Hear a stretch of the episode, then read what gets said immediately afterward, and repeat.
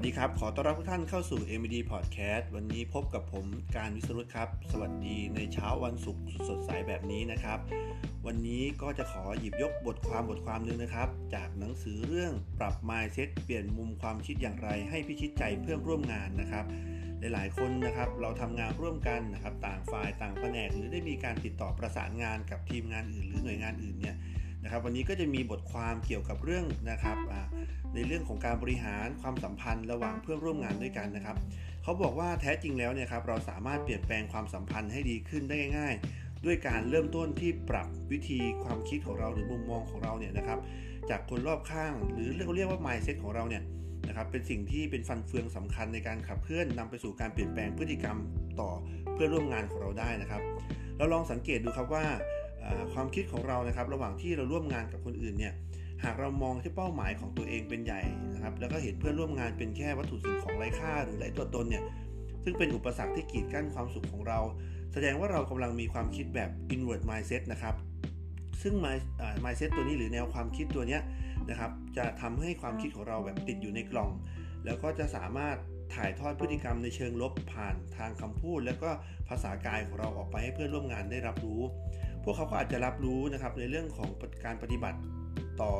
เราในทิศทางเดียวกัน ซึ่งเป็นการบั่นทอนความสัมพันธ์ระหว่างเรา แล้วก็เพื่อร่วมงานได้ให้มันลดลงอย่างเรื่อย ๆ นะครับ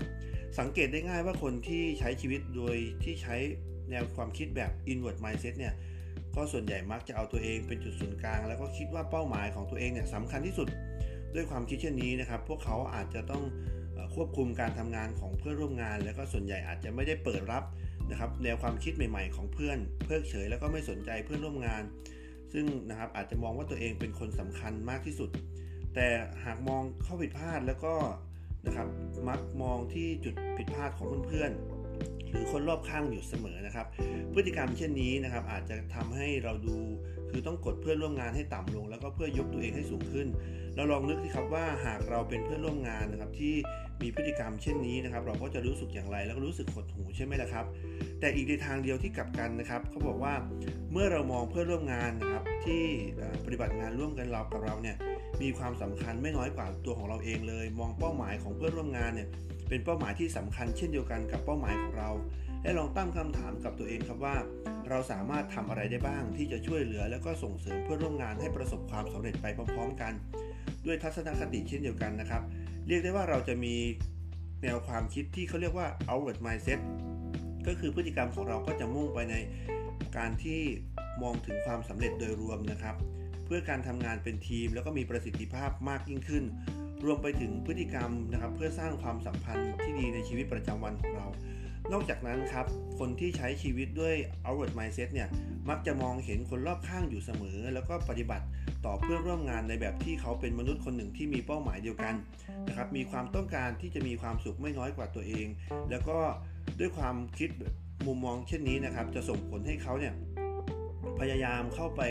พูดคุยดูแลคนอื่น พร้อมที่จะยื่นมือเข้าช่วยเหลือหากสามารถช่วยเหลือได้ อย่างเต็มความสามารถนะครับ เพื่อดึงและนำพาพวกเขาเหล่านั้น หรือเพื่อร่วมงานของเขาเนี่ยไปสู่ความสำเร็จร่วมกันนะครับ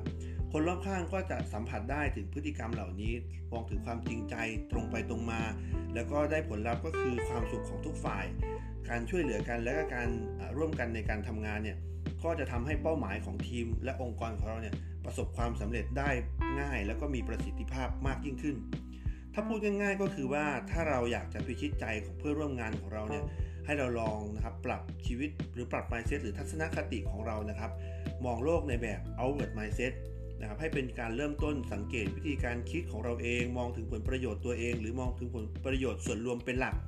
เมื่อเรารู้ครับว่าตัวเราเองเนี่ยจากนั้นก็ค่อยๆ ปรับวิธีคิดนะครับ แล้วก็พยายามมองให้เห็นคุณค่าความสำคัญของเพื่อนร่วมงานให้มากขึ้น นะครับแล้วก็รู้จักขอบคุณชื่นชมในความทุ่มเทในการทำงานของเพื่อนร่วมงาน แบ่งปันเรื่องราวข้อมูลดีๆ ที่คิดว่าเป็นประโยชน์นะครับ เราไม่เอาความคิดของตัวเองเป็นใหญ่ แล้วก็พูดคุยหรือรู้จักขอโทษนะครับในข้อผิดพลาดของตัวเราเอง พร้อมกับเปิดใจรับฟังฟีดแบ็กการกระทำเช่นนี้ครับ เมื่อเราทำอยู่เรื่อยๆ ค่อย ๆ ปรับแบบนี้ความสัมพันธ์ที่ดีนะครับ หรือความสัมพันธ์ที่แน่นแฟ้นของทีม หรือของเพื่อนร่วมงานของเราเนี่ย ก็จะค่อยๆดีมากยิ่งขึ้นนะครับ ซึ่งในโลกของทุกวันนี้นะครับ เราก็จะเต็มไปด้วยเรื่องของการแข่งขัน และด้วยของปัจจัยต่างๆ อย่างในสังคมการทำงานต่างๆเนี่ยนะครับทำให้คนเราส่วนส่วนใหญ่ก็จะสนใจเป้าหมายของตัวเองเป็นหลัก อาจจะมองข้ามนะครับความต้องการหรือความรู้สึกของคนอื่น สุดท้ายก็นะครับตกลงไปในกล่องของ inward mindset อย่างที่ได้บอกไปนะครับ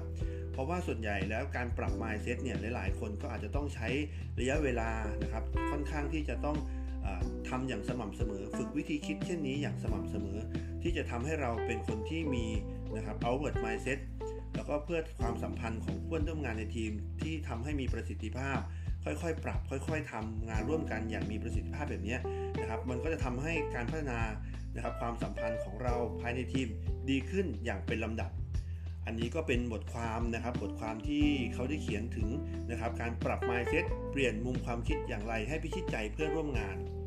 จริง ๆ แล้วแท้จริงแล้วเนี่ยนะครับภายในทีมของเราเนี่ยก็มีความสัมพันธ์อันดี ซึ่ง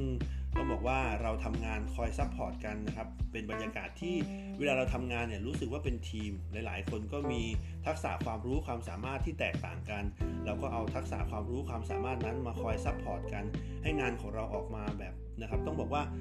เป็นที่ยอมรับนะครับของใครหลาย ๆ คนหรือคนในองค์กร ซึ่งเป็นมุมที่น่าชื่นชมเช่นเดียวกัน อันนี้ก็เป็นนะครับในเรื่องของบทความดี ๆ ที่อยากจะมาฝากให้ทุกท่านได้ลอง ปรับวิธีความคิดต่างๆนะครับให้เรามองแบบ outward mindset นะครับมองถึงภาพรวมของเพื่อนร่วมงาน หรือประสิทธิภาพในการทำงานเป็นทีมให้มากยิ่งขึ้นนะครับวันนี้ก็ฝากบทความดีๆไว้แต่เพียงเท่านี้ครับ แล้วพบกันใหม่ใน EP หน้าสำหรับ EP นี้ สวัสดีครับ